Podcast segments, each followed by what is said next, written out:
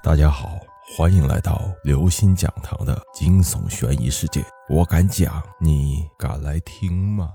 恐怖故事，恐怖的女孩。在乡下的时候，半夜下班回家，在路边看到一个扎马尾辫的女孩，面向墙蹲着在哭。我走上前问她为什么哭，是不是有人欺负你了？她回答说家里出了车祸。然后我说让他别太悲痛，并且要送他回家。他说不用了，他说不用了，因为看到他的样子会害怕的。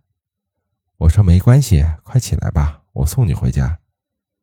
然后他站起来，转过身对着我，我看到的还是一根马尾辫。